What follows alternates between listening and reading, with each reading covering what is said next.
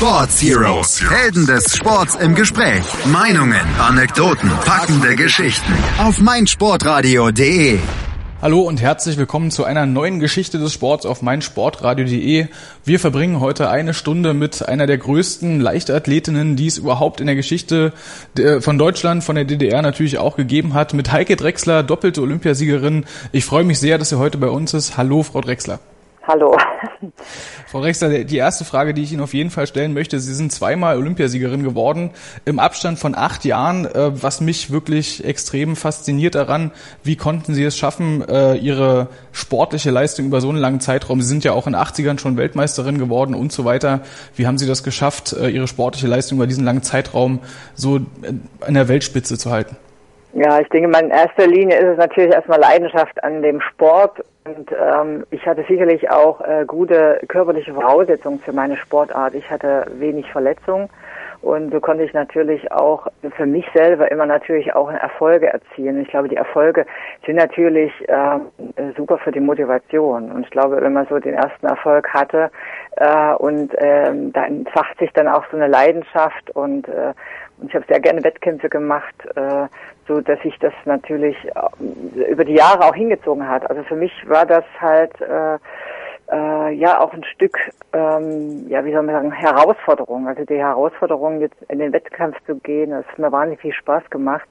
Und es ist eigentlich auch bis heute so. Also auch wenn ich jetzt 2004 die Karriere beendet habe, suche ich immer noch neue Herausforderungen. Ja, wir wollen das später auch noch ein bisschen mit Ihnen besprechen, was Sie so im aktuellen Leben machen. Ich möchte aber vor allen Dingen mal äh, darauf hinaus, wie Sie überhaupt zum Weitsprung oder zur Leichtathletik an sich gekommen sind. Sie sind ja in Helsinki damals 1983 das erste Mal Weitsprung-Weltmeisterin geworden und das im zarten Alter äh, von nun ja 19 Jahren. Und äh, da muss ich jetzt trotzdem mal fragen, wie ist äh, das damals überhaupt gekommen? Wie sind Sie zum Weitsprung, zur Leichtathletik an sich gekommen? Jetzt muss ich da ziemlich weit weg, ich muss ich Sie auch korrigieren, weil 81 äh, war ich ähm, äh, 16 und äh, da war ich äh, Junioren-Europameisterin. Ja, das genau. war das erste große Erfolg. 83 war dann der erste große Meistertitel. Also ich bin ähm, überhaupt erstmal zum Sport gekommen äh, über die Schule und äh, wir hatten halt wirklich eine super engagierte Sportlehrerin und die war natürlich in der Leichtathletik schon äh, involviert als Trainerin und sie suchte natürlich immer nach Talenten. Und da hat sie mich mit zehn Jahren, hat sie mich angesprochen, ob ich nicht Lust hätte, doch in die Leichtathletik zu kommen. Und in der Schule gab es aber äh, schon sehr viele Arbeitsgemeinschaften, hieß das bei uns. Also Volleyball, Schwimmen. Und äh, ich war da im Schwimmen auch schon ein bisschen mit äh, dabei, aber das war eher so zum Schwimmen erlernen und äh, Volleyball habe ich noch gespielt. Das war richtig toll und dann musste ich mir entscheiden und der Auslöser war eigentlich meine Freundin, die äh, schon in der Leichtathletik war und hat halt bei dieser Sportlehrerin auch schon trainiert und ja, und dann bin, bin ich dann halt in die Leichtathletik gekommen. Das war 1900, ähm, muss ich auch schon überlegen, schon lange her, da war ich zehn Jahre alt. Das ich jetzt nicht den Jahrgang, muss ich jetzt überlegen. schon lange zurück. Äh, wie muss man sich das denn vorstellen? Sind Sie damals gleich äh, spezialisierte Weitspringerin und Sprinterin gewesen oder wurde äh, zu diesen Zeiten tatsächlich dann alles trainiert, was irgendwie mit Leichtathletik was zu tun hat? Ja, also ich glaube, wenn es jetzt zu speziell geworden wäre, dass ich mich äh, gerade in diesen Anfangsjahren, in den frühen Jahren, ich glaube, ich wäre nicht 27 Jahre im Leistungssport geblieben. Also wir haben äh, wirklich sehr vielseitig trainiert, wir haben alles erstmal natürlich am Anfang äh, gelernt. Es war ja erstmal ein kleiner Verein und da ging es halt erstmal darum, erstmal äh, zu gucken, was ist Weitsprung, was ist Ballwerfen, was ist Rennen überhaupt. Und wir haben halt äh, natürlich in unserer Trainingsgruppe haben wir auch ganz alles ganz spielerisch gemacht. Also wir wollten natürlich auch immer immer spielen, wir haben Fußball gespielt, wir haben äh, Handball gespielt, wir haben eigentlich alles gemacht im Training. So, es war halt sehr vielseitig. Und ich glaube, ähm, den Trainern ist schon oder der Trainer ist schon aufgefallen, dass ich halt immer schon sehr schnell war. Und ja, und das, ich glaube, das war da so ein bisschen meine Stärke. Und äh, die Technik, äh, die habe ich natürlich ähm, dann in der Anfangszeit äh, gerade so ähm, entwickelt. Und es ging dann halt so, äh, so los, dass halt auch die großen Clubtrainer dann in die kleinen Vereine kamen und die haben natürlich auch geguckt nach Talenten und dann wurden wir direkt, auch meine Freundin war dabei, direkt angesprochen wenn ich Lust hätten, so für eine Überprüfung auf eine Sportschule.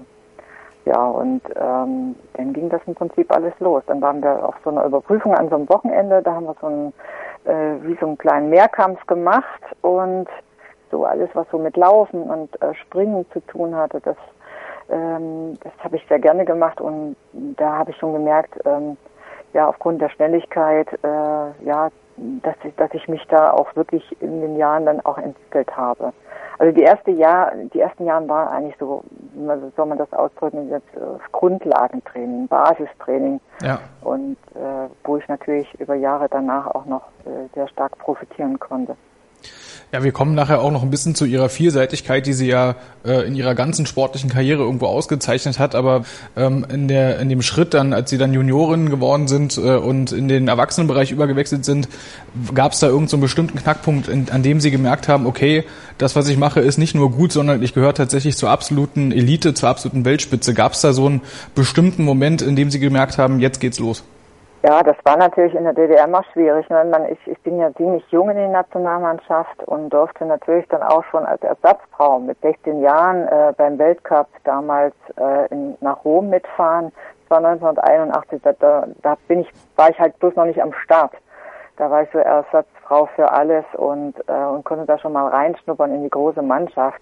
Aber es war mir fast ein bisschen unheimlich am Anfang. Ne? Ich habe mich eigentlich wohler immer gefühlt in meiner Altersgruppe so unter meinesgleichen jetzt von dem Jahrgang her, weil alles halt, halt ein bisschen lockerer war. Äh, die Junioren-Europameisterschaften und so, das, da habe ich natürlich schon für mich gemerkt, oh, ähm, da bin ich zum ersten Mal Junioren-Europameisterin geworden. Das war ein richtiges tolles Gefühl. Aber man, äh, wir waren viele, wir hatten viele äh, gute Leute in, unser, in unserem Team, so dass man jetzt nicht da irgendwie hervor, ähm, ähm, ja, hervorglänzte oder so. Man war halt einer von vielen. Und so war das natürlich dann auch, als ich in die Nationalmannschaft dann richtig drin war mit 82. Da hatte ich unwahrscheinlich Respekt vor, äh, weil da halt äh, Olympiasieger drinne waren. Das war die große Nationalmannschaft der DDR.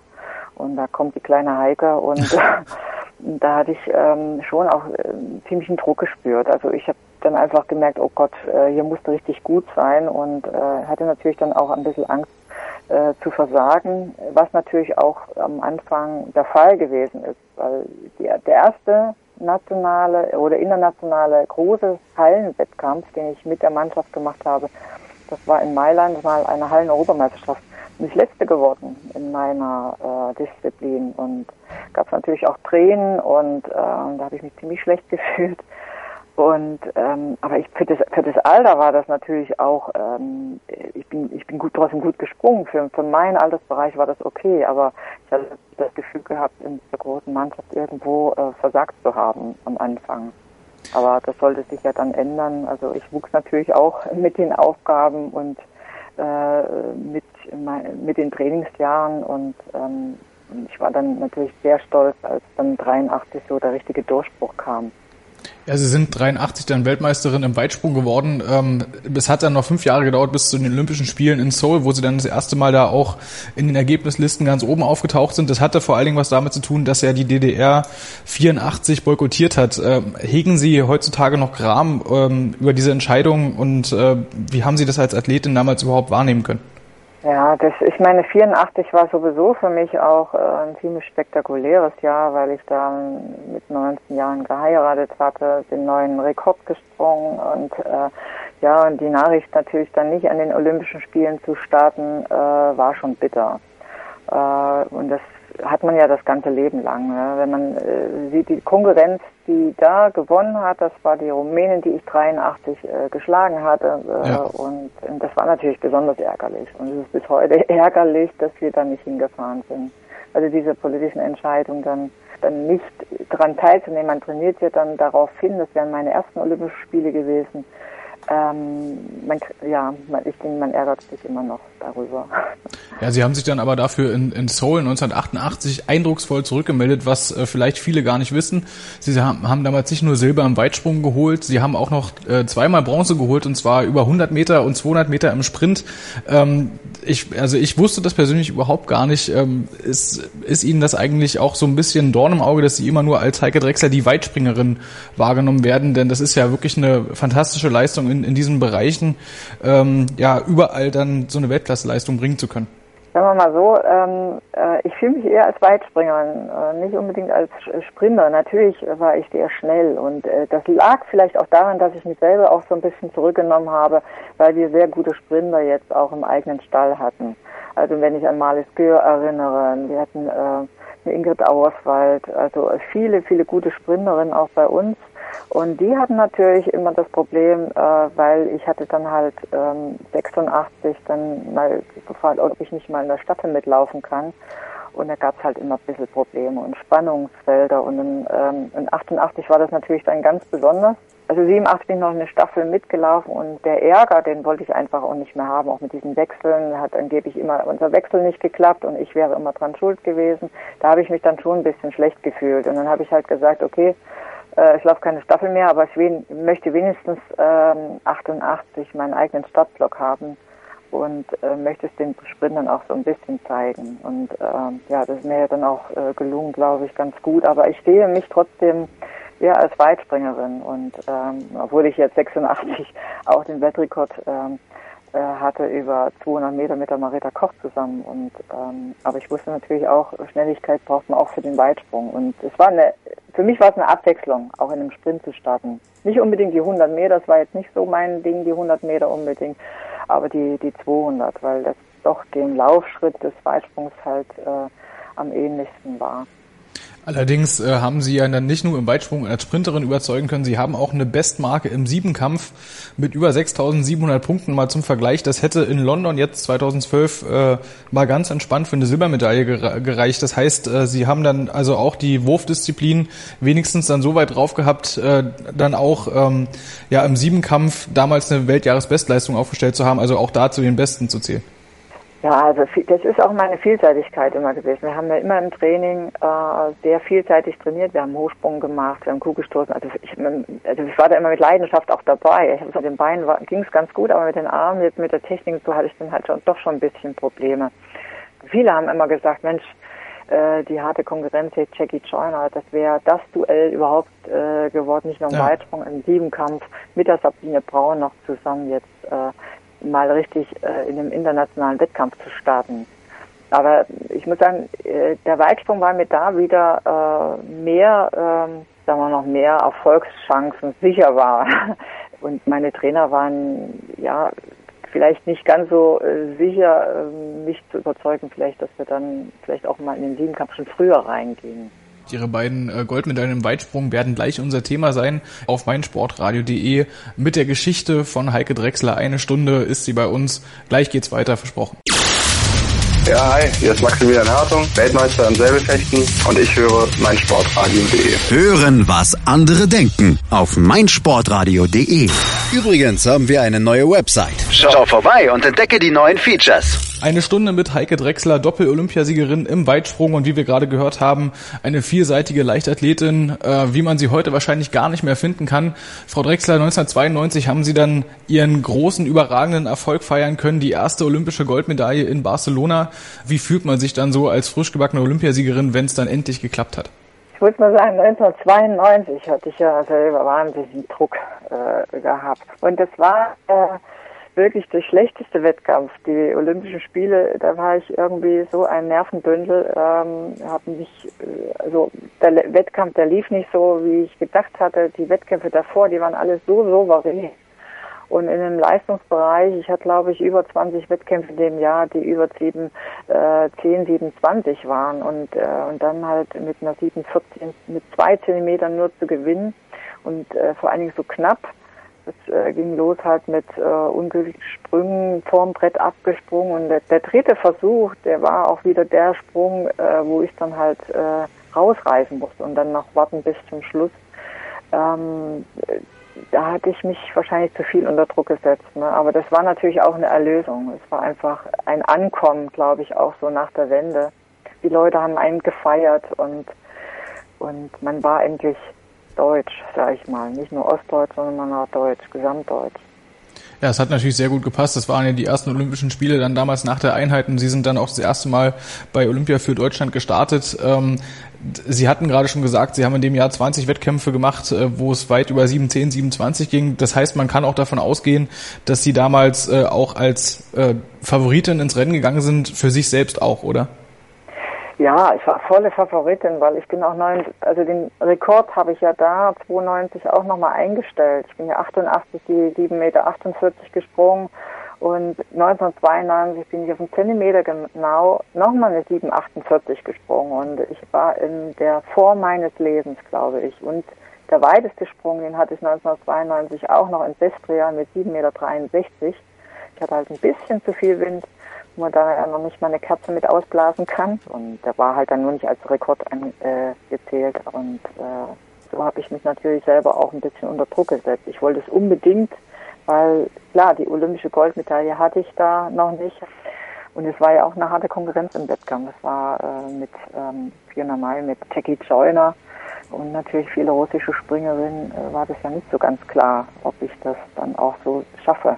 Wer waren denn damals äh, Ihre härtesten Konkurrentinnen ähm, so über das ganze Jahr verteilt? Ich meine, jetzt ist am Ende Inessa Kravitz äh, aus Russland, die ist Zweite geworden, Jackie Joyner aus den USA Dritte. Waren es auch diejenigen, die quasi über die gesamte Zeit immer sich mit Ihnen gemessen haben, wenn es um die Turniersiege ging? Also Nick Kravitz war natürlich eine hervorragende Weitspringerin, genauso wie Dreisprung. Es kommt aber noch eine dazu, das ist die Galina Chistakova. In den 80er Jahren war das immer meine Hauptkonkurrenz. Äh, ist eine relativ kleine Springerin, aber die war unberechenbar und äh, natürlich die Hauptkonkurrenz war für mich immer die Jackie Joyner auch, weil wenn die Jackie in dem Wettkampf war, war ich irgendwie in, unter einer ganz anderen Spannung und, ähm, und äh, so motiviert. Äh, meist war, war, waren das auch schon richtige Duelle. Ich weiß 91 die, die Weltmeisterschaft. Äh, sie gewann dann mit, mit drei Zentimetern. Ja. Und ähm, wenn Chicky da war, war ich 110 Prozent war ich im Wettkampf. Und äh, das waren meist gute Wettkämpfe. Sie haben gerade gesagt, Jackie Joyner immer auch abseits äh, des Stadions sehr fair und sehr freundschaftlich. Ähm, haben Sie denn vielleicht sogar schon so eine Art, na, ich will jetzt nicht sagen Hassliebe, aber auf jeden Fall eine etwas tiefere persönliche Beziehung mit ihr aufbauen können? Oder ist das dann wirklich nur als Sportler, man trifft sich bei den Wettkämpfen, ist dann natürlich, wie Sie gerade gesagt haben, unter körperlicher Hochspannung und sonst hat man privat gar nichts miteinander zu tun? Ja, man hat sehr hohen Respekt äh, gegenseitig. Ne? Und ich meine, wir haben uns schon, so, wir waren jetzt nicht befreundet in dem Sinne, ne? aber das, äh, wenn wir uns gesehen haben, äh, haben wir uns auch trotzdem gedrückt und und sie war immer sehr, sehr nett. Wir waren immer äh, auch mit der Presse zusammen, äh, waren wir schon auch in Pressekonferenzen, äh, sehr nette Gespräche und ähm, ich sehe ab und zu auch mal, mal heute noch, äh, jetzt wenn wir halt äh, eine Gala haben, jetzt eine internationale Gala, wo sie da ist. Ne? Da freuen wir uns natürlich wahnsinnig, wenn wir uns sehen, weil äh, wir natürlich diese gemeinsame Zeit auch äh, im Wettkampf hatten. Jackie Joyner ist dann in Atlanta auch nochmal an den Start gegangen. Da ist sie Dritter geworden. Äh, in der, Im Ergebnistableau fehlt aber ein Name und das ist ihrer. Was ist 1996 bei den Olympischen Spielen in Atlanta denn passiert, dass sie äh, da gar nicht mehr aufgetaucht sind? Ja, das Problem war natürlich die erste Verletzung überhaupt in meiner Karriere und ähm, die war jetzt nicht so fatal, die Verletzung. Ich hatte einen, einen Sehnenriss in der Kniekehle und und das war halt äh, dann genau in dieser Zeit äh, davor passiert. Also im Prinzip hätte, hätte ich noch sechs Wochen gehabt für die olympische Vorbereitung, hätte es vielleicht noch funktioniert, da ich halt nach den Olympischen Spielen auch noch äh, wieder ins Wettkampfgeschehen eingreifen konnte. Also bei Grand Prix-Wettkämpfen nach den Olympischen Spielen war ich wieder mit dabei. Aber so konnte ich natürlich leider nur ähm, am Fernsehen dann verfolgen und das war dann schon ein bisschen ärgerlich. Aber das Einzige, was getröstet hat, dass ich wenigstens, sagen mal, das Andenken hatte, die olympische Kleidung zu bekommen. Und ja, dann habe ich mich mit der Trainingsjacke, habe ich mich dann aufs Sofa bei mir zu Hause gesetzt und habe dann äh, die Olympischen Spiele geguckt und war schon ein bisschen traurig. Wenn Sie jetzt Ihre gesamte Karriere mal Revue passieren lassen, würden Sie sagen, das war so der Rückschlag, der Sie am meisten getroffen hat als Sportlerin? Ja, ähm, aber Rückschläge waren, waren für mich auch neue Erfahrungen. Ich hatte ja bis vor den Olympischen Spielen in Atlanta eigentlich eher, also gar keine Verletzung groß, die jetzt so schwer, äh, schwerwiegend oder zumindest, dass ich halt die Saison abgebrochen äh, hätte. Und von daher äh, war es ein komisches Gefühl. Ich, ich kann nicht sagen, dass ich enttäuscht, klar war ich enttäuscht, nicht in dem Moment jetzt nicht dort sein zu können, aber diese neue Erfahrung, auch mal über sich selber nachzudenken und äh, vielleicht auch neue Wege zu gehen, jetzt, äh, dass man vielleicht auch ja auch seinen Körper ein bisschen hören äh, sollte. Also diese Erfahrung ähm, möchte ich in dem Moment auch nicht gemisst haben, weil ich finde, ich habe sehr viel gelernt auch in dem Jahr. Äh, mit meinem Körper dann anders umzugehen und äh, dann natürlich auch recherchiert, warum es ist passiert und äh, hatte natürlich auch sehr viel Zeit, dann andere Dinge in der Zeit auch zu machen. Ich war halt jahrelang immer in so einer Mühle, will ich mal sagen, ja, und die, die Erwartung war natürlich immer da, auch die Heike Drexler, wenn die am Start geht, die schafft das schon. Und so habe ich natürlich selber auch gedacht. Ich habe immer einen sehr hohen Anspruch gehabt und wenn ich in die Wettkämpfe gegangen bin, wollte ich natürlich immer gewinnen. Und das war dann halt äh, so, ja, die erste, kann man schon sagen, eine erste große Niederlage, weil der Körper mir gezeigt hat, dass es Grenzen gibt und dass ich kein Hypermensch bin, sondern ein ganz normaler Mensch. Ja, Sie haben äh, ja auch dann quasi im, im Körper dann die harte Kante gezeigt und sind sofort zurückgekommen ähm, und haben tatsächlich dann sozusagen die Krönung ihrer Karriere dann nochmal erreicht äh, mit dem zweiten olympischen Titel 2000 in Sydney. Ähm, wenn man das jetzt mal mit dem ersten Sieg vergleicht, gibt es da vielleicht sogar dann nochmal eine größere Genugtuung für Sie oder ähm, sagen Sie, ein Olympiasieg ist ein Olympiasieg und sowieso einzigartig?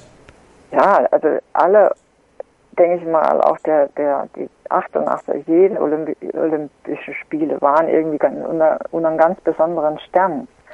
Äh, 88 war es halt äh, knallhart, weil ich ja wirklich Themen am Start war und in, dies, in diesem großen äh, DDR-Mannschaft und äh, der Leistungsdruck war anders und ich konnte es gar nicht so genießen, also dort zu sein. Es war ja nur auf dem Sportplatz und diese Atmosphäre selber von Olympischen Spielen habe ich gar nicht so äh, gefasst. 92 äh, natürlich als Favoritin rein. Ähm, jeder hat es erwartet, klar muss die Olympiasiegerin sein. Da war der Druck natürlich auch wieder da und und ähm, es war toll, aber äh, auch in dem Stadion zu feiern und, und, und aber irgendwie war ich ähm, so unter Druck, dass ich gar nicht mehr noch nicht die Lockerheit so hatte und dann 2000 in Sydney das Unerwartete, also das war ein Auf und Ab. Ich habe noch keinen Kopf gemacht. Ich habe gesagt, okay, wenn es was wird, dann wird's was und wenn nicht, dann dann ist es halt nicht. Ne? Und auf einmal äh, ist man qualifiziert für die Olympischen Spiele und dann lief alles äh, so klasse. Und äh, ich war dann äh, von mir selber äh, so positiv überrascht, äh, ja, dass das alles so geklappt hat und dass ich dann halt mit 699 dann noch Olympiasiegerin wurde mit 35 Jahren und ich konnte es nicht fassen und das glaube ich, das ist so dieser dieser letzte Moment eigentlich, wo man weiß, äh, die Karriere ist fast zu Ende. Und man weiß, ich wusste das in dem Moment auch, dass es sehr schwer sein würde, sowas überhaupt nochmal zu erleben in der Form genau das, äh, dieses Karriereende, das wird gleich noch unser Thema sein.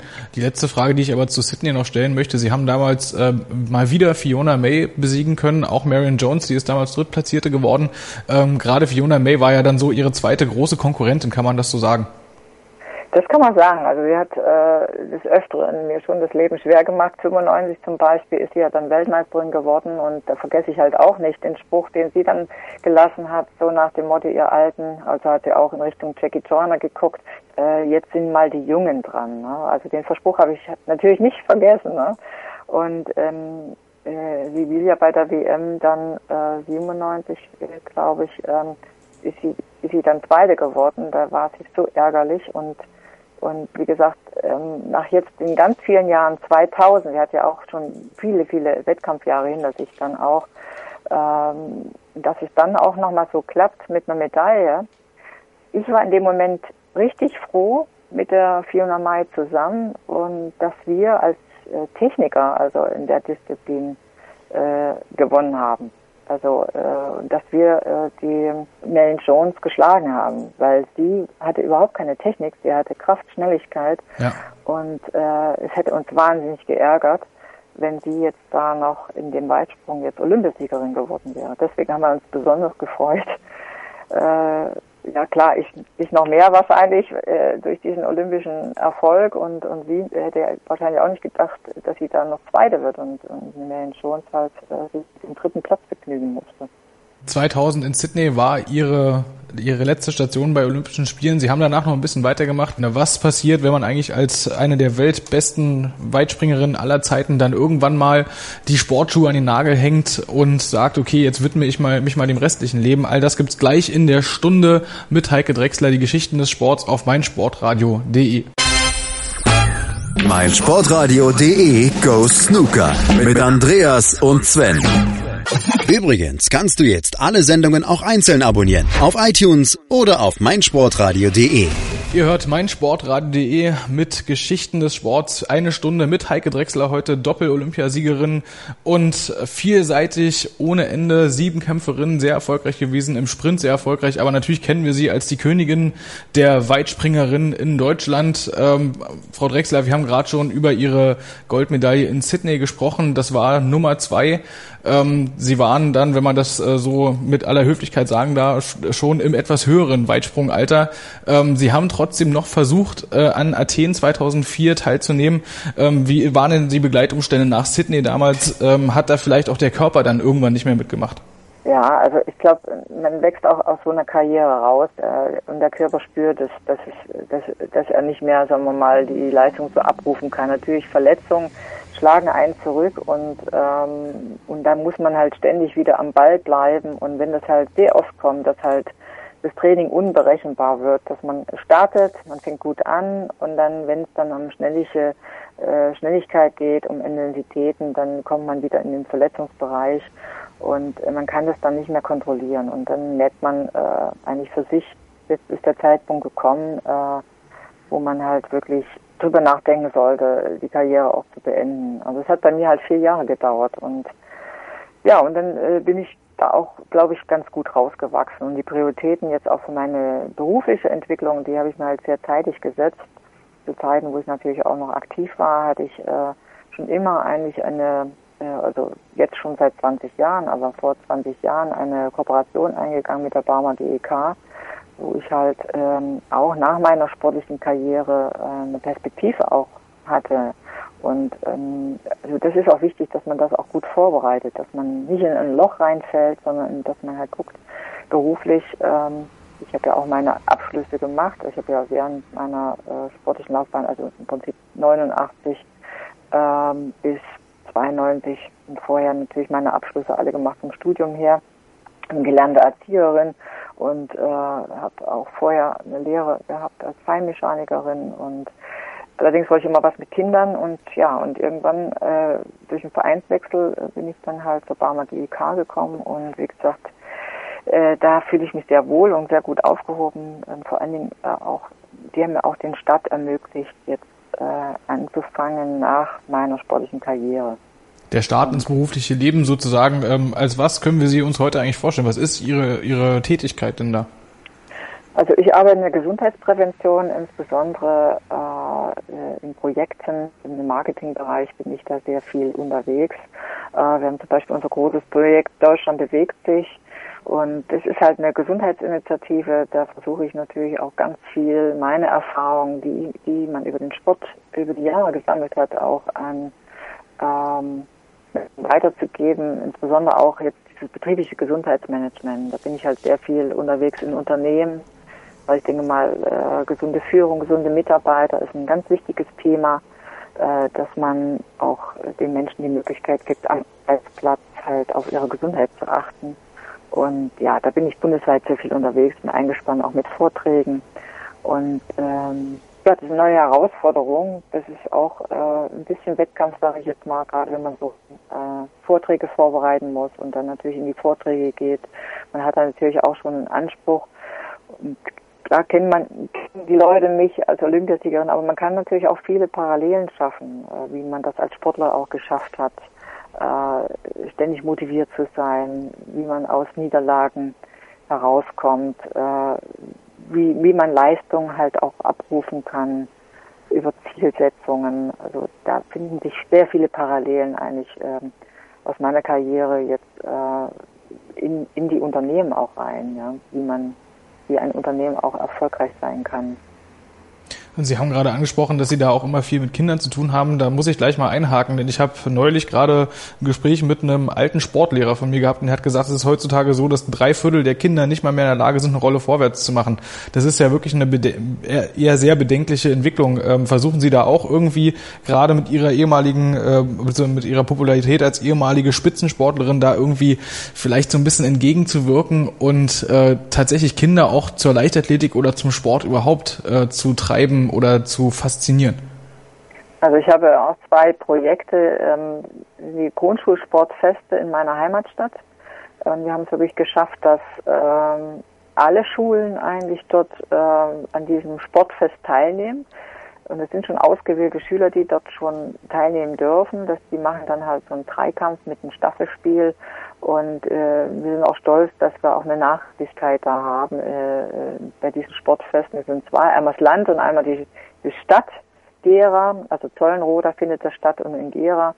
Und äh, wenn man die Kinder sieht in dem Alter, äh, die bewegen sich eigentlich von allein. Man muss den Kindern nur die Möglichkeit geben, sich zu bewegen, also über Aktion wo man das natürlich fördert, wo man dann äh, auch guckt, äh, dass man halt Spaß vermittelt, Freude vermittelt und ähm, aber äh, Sie haben auch das angesprochen, äh, dass Kinder heute Defizite haben.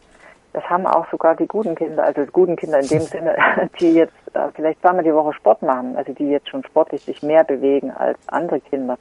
Die haben auch schon Defizite, weil einfach die Alltagsbewegung wegfällt bei vielen Kindern, die nicht mehr rausgehen die beschränkt sich ja auch im Prinzip ähm, im Verein das Training jetzt maximal auf, äh, ich sage mal, drei Stunden in der Woche. Also das heißt, dass sie zweimal an, äh, in der Woche das machen, jeweils anderthalb Stunden und dann der Rest sitzen sie dann auch. Und das ist natürlich, wenn ich an meine Kindheit denke, wir waren immer draußen und äh, wir wurden auch nicht gefahren mit dem Auto zur Schule. Äh, wir waren ständig in Bewegung und wir saßen eigentlich viel wenig, äh, wenig am Fernsehen oder am Computer. Und das ist natürlich ein Zeitalter jetzt, äh, wo man da schon aufpassen muss. Man muss die Kinder sensibilisieren und vielleicht auch schon im Kindergarten anfangen, dass die, dass die Kinder spüren, es tut mir gut, wenn ich mich bewege. Und, ähm, und gerade jetzt auch, wenn die dann in die Pubertät kommen, wenn die Kraft dann noch dazukommt, dass, äh, dass die Kinder dann auch nicht alleine gelassen werden, dass man da auch Möglichkeiten findet, altersgerecht äh, auch äh, Bewegungsangebote findet.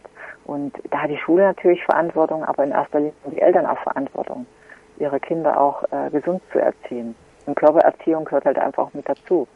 Also es erschreckt mich manchmal schon, weil man merkt es ja auch, äh, das Leistungsniveau äh, trifft es auch unten. Die Unternehmer oder Unternehmen sind unzufrieden, äh, wenn, wenn, wenn die ähm, ja, Kinder, Jugendlichen heutzutage Leistungsdruck bekommen dass die dem nicht mehr standhalten können, ja. weil sie einfach äh, nicht fit genug sind. Und ähm, das finde ich eigentlich schon ziemlich bedenklich. Auf jeden Fall, also da kann ich mich nur anschließen. Äh, da finde ich es natürlich umso besser, wenn ähm, ja, wenn ehemalige Spitzensportler, so wie Sie das natürlich äh, zweifellos waren, da auch ein bisschen ähm, mit dran arbeiten, dass vielleicht äh, ja die Kinder und äh, Jugendlichen wieder mehr sich aktiv beteiligen.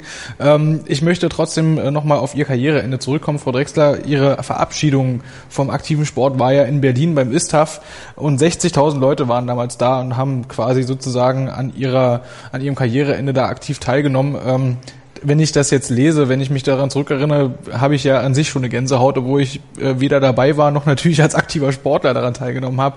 Ähm, so eine Verabschiedung, das geht einem schon nah, vor allem wenn es dann auch noch quasi in der Heimat ist. Berlin-Thüringen ist ja kein so großer Weg.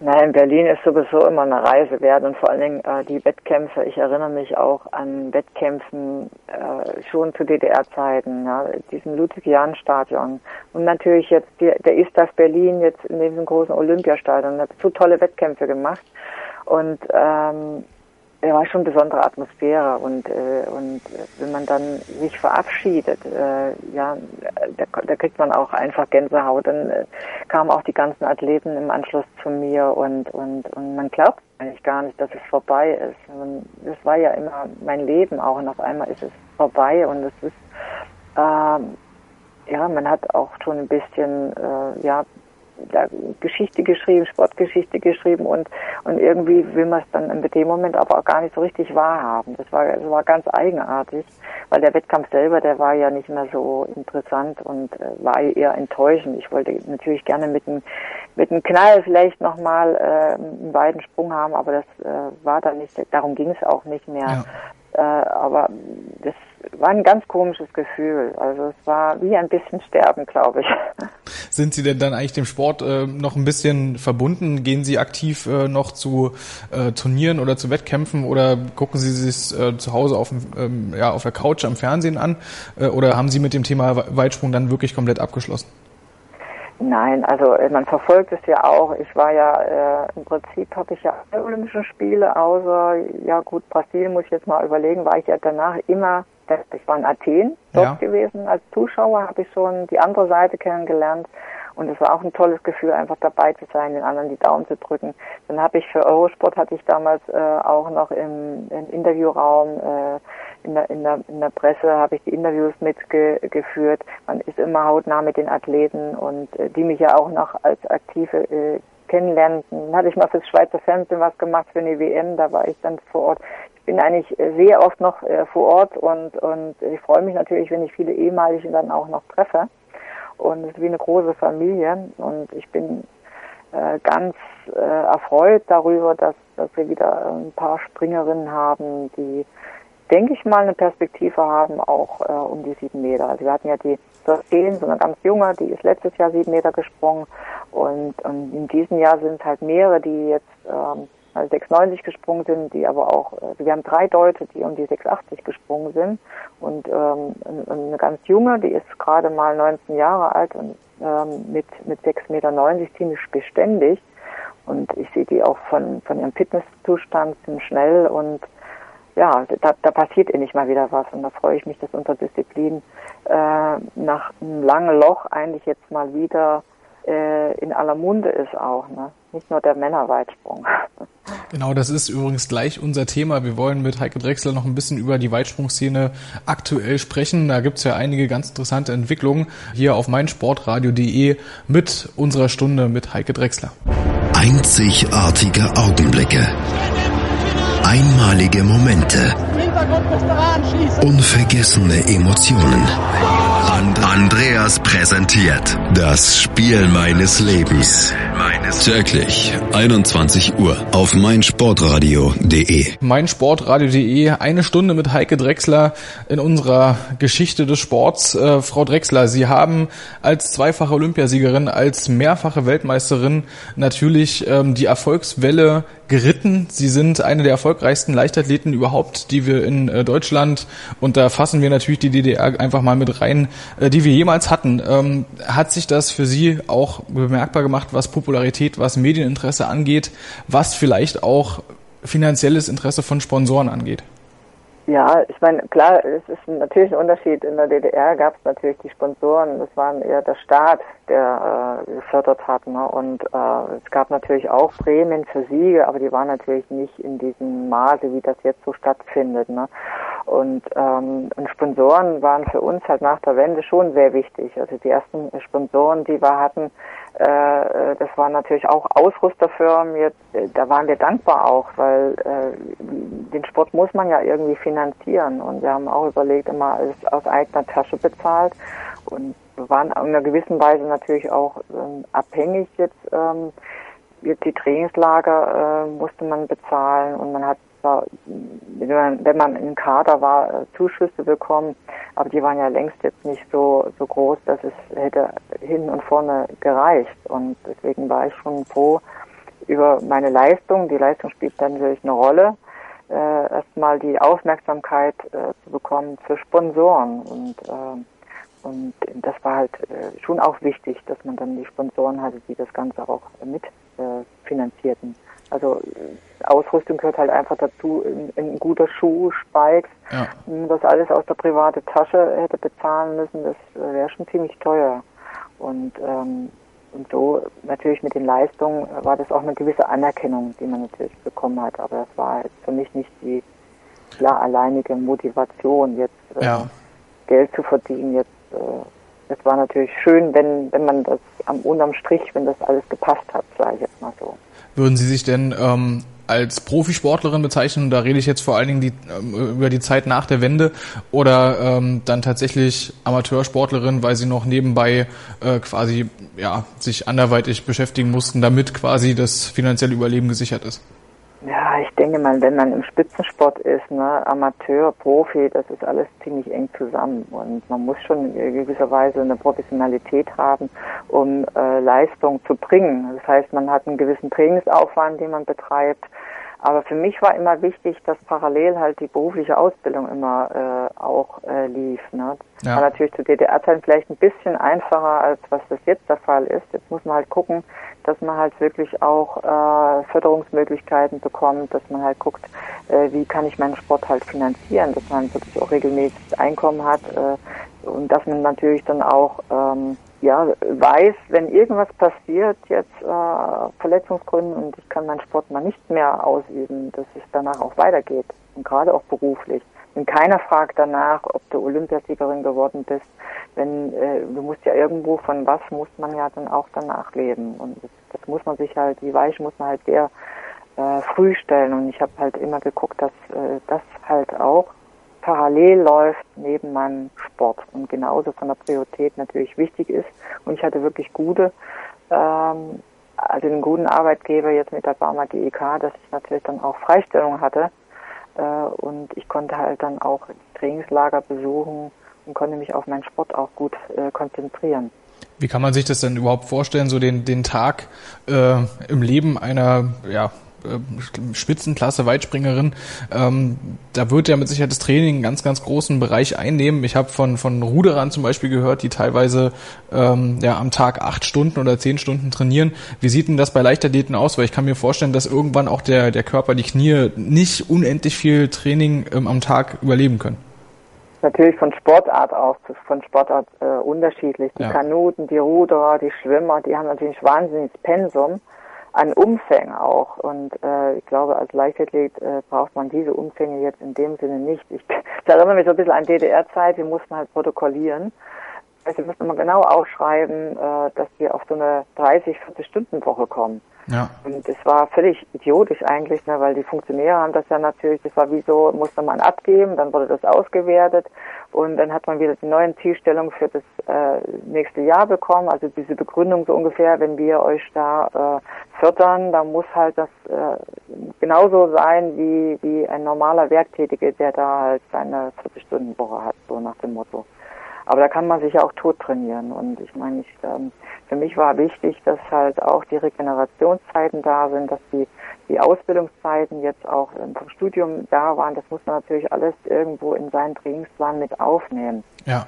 Und, ähm, und ich sage immer, weniger ist mehr. Äh, wir haben ähm, in den jungen Jahren sehr viel Schwerpunkte gesetzt auf Technik. Und die Technik ist das A und O, gerade wenn man jung ist. Ne? Das braucht natürlich ein bisschen mehr Zeit. Aber wenn es dann in den Spitzenbereich geht, dann muss die Technik sitzen. Und dann äh, hat man andere Schwerpunkte und dann muss man auch gucken, dass man die Regenerationszeiten auch hat. Dass man immer Belastung, Erholung wirklich im Wechsel hat.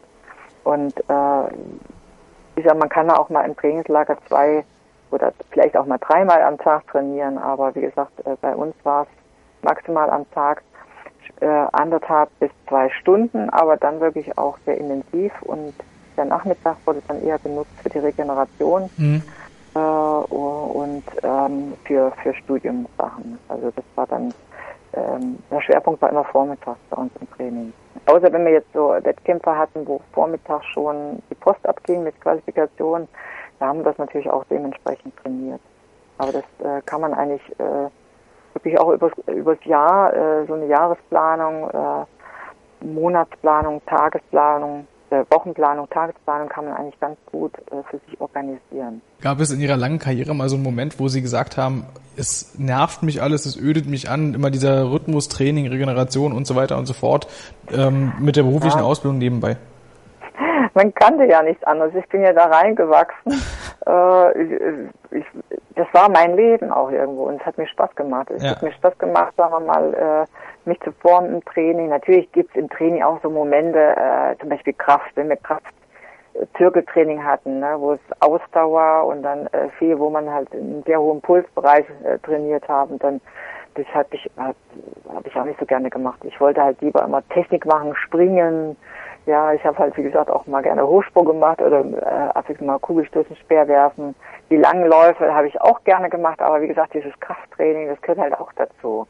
Und dieses Ausdauertraining jetzt, äh, wenn wir halt so in dem Ausdauerbereich, das war meist ja nach dem Urlaub, wo wir angefangen haben, Ausdauer äh, zu trainieren. Es war ja alles Ausdauer, Schnelligkeitsausdauer, Sprungkraftausdauer, äh, Kraftausdauer. Das war dann alles etwas äh, schwer.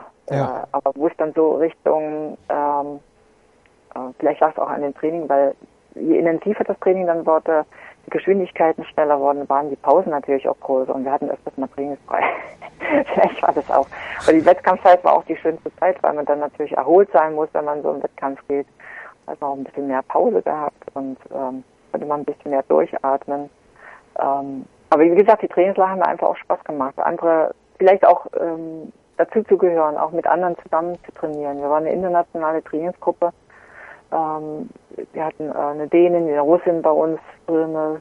Also war immer irgendwie, waren wir immer so eine Trainingsgruppe von zehn Leuten in den ja. Trainingslagern und war einfach immer toll. Also wir haben uns dann immer auch äh, die Trainingslager verabredet, richtig. Wir haben viel in natürlich Südafrika waren wir auch, na, wir waren aber auch viel, sehr viel in Lanzarote. Konnte ich natürlich meine Familie komplett mitnehmen, insbesondere meinen Sohn. Und da waren immer die Tschechen zu der Zeit, ne? Und dann, äh, das war immer so eine tolle Gruppe. Und da haben wir natürlich trainiert und haben natürlich auch gefeiert. Wissen, ja, das gehört ja irgendwie dazu. Das ist einfach so dieses Leben, ja, manchmal ein bisschen Zigeunerleben, aber ich fand das toll. Also äh, auf jeden Fall schön zu hören, dass da sozusagen der Spaß neben dem Sport nicht zu kurz kommt. Ist vielleicht auch ein Anreiz jetzt für den einen oder anderen Hörer, ähm, seine Kinder vielleicht auch mal in Richtung Leichtathletik ein bisschen zu schicken. Ähm, es gibt jetzt ganz zum Abschluss des Interviews, wir sind nämlich schon kurz vor Schluss, noch ein Thema, worüber ich gerne mit Ihnen sprechen möchte, Frau Drexler, und das ist äh, der Sportler Markus Rehm. Äh, Im Weitsprung, das passt natürlich alles wunderbar. Äh, Im Juli ähm, ist er deutscher Meister geworden und ja, wie wir alle wissen, Beinprothese, das ist ja quasi so eine Art Sprungfeder und dann ist natürlich der öffentliche Aufschrei dann äh, ganz massiv. Ich meine, das ist klar, der, der Mann kommt ja aus den Paralympics, also aus den paralympischen ähm, Sportarten. Was ist Ihre Meinung dazu? Ähm, darf so ein äh, ja so ein eigentlich benachteiligter, dann vielleicht auch nicht benachteiligter Sportler ähm, sich mit Sportlern messen, die halt über zwei gesunde Beine verfügen, oder sind Sie der Meinung, okay, Paralympics sind Paralympics und müssen auch so äh, dann bleiben? Ja, das ist halt eine Riesendiskussion. Die war ja auch schon vor Bremen da mit den Wojtek Zütz zum Beispiel. Die ja auch bei meinem Trainer oder äh, die Katharina Pader-Bille. Und ähm, ja, das ist, ähm, ich meine, Hut ab natürlich für den Leistung, auch diese Leistungsentwicklung. Ähm, und aber der Verband muss muss da, äh, denke ich mal, im Vorfeld auch äh, klärend sein, ne? dass es nicht zum Nachteil von einem Athleten dann wird. Ne? Und ähm, ich finde es schade jetzt für den Athleten, dass er jetzt auch nicht äh, startet, aber an, an, an, aber das ist natürlich auch ganz schwierig, weil es kommen sicherlich auch viele. Ich weiß, die Katharina Paderbille, die ist 2000 zum Beispiel olympische Olympiasiegerin geworden. Mhm. Da gab es dann immer noch den Wettbewerb, so wer am weitesten springt, der gewinnt auch. Und dann gab es danach ein Punktesystem, ne? und da hat sie selber gesagt, auch die Katharina Paderbille, dass äh, sie damit, es macht keinen Spaß mehr und so, äh, weil man, äh, das sind halt unter, unterschiedliche Handicaps, die dann mitstarten ja. und, nach, und eine unterschiedliche Punktebewertung. Also es ist für den Zuschauer überhaupt nicht mehr nachvollziehbar, ist der Gewinn derjenige, der jetzt am weitesten springt. Ja, und wenn er dann halt nicht gewinnt, ein anderer gewinnt, weil er halt ein anderes Handicap hat.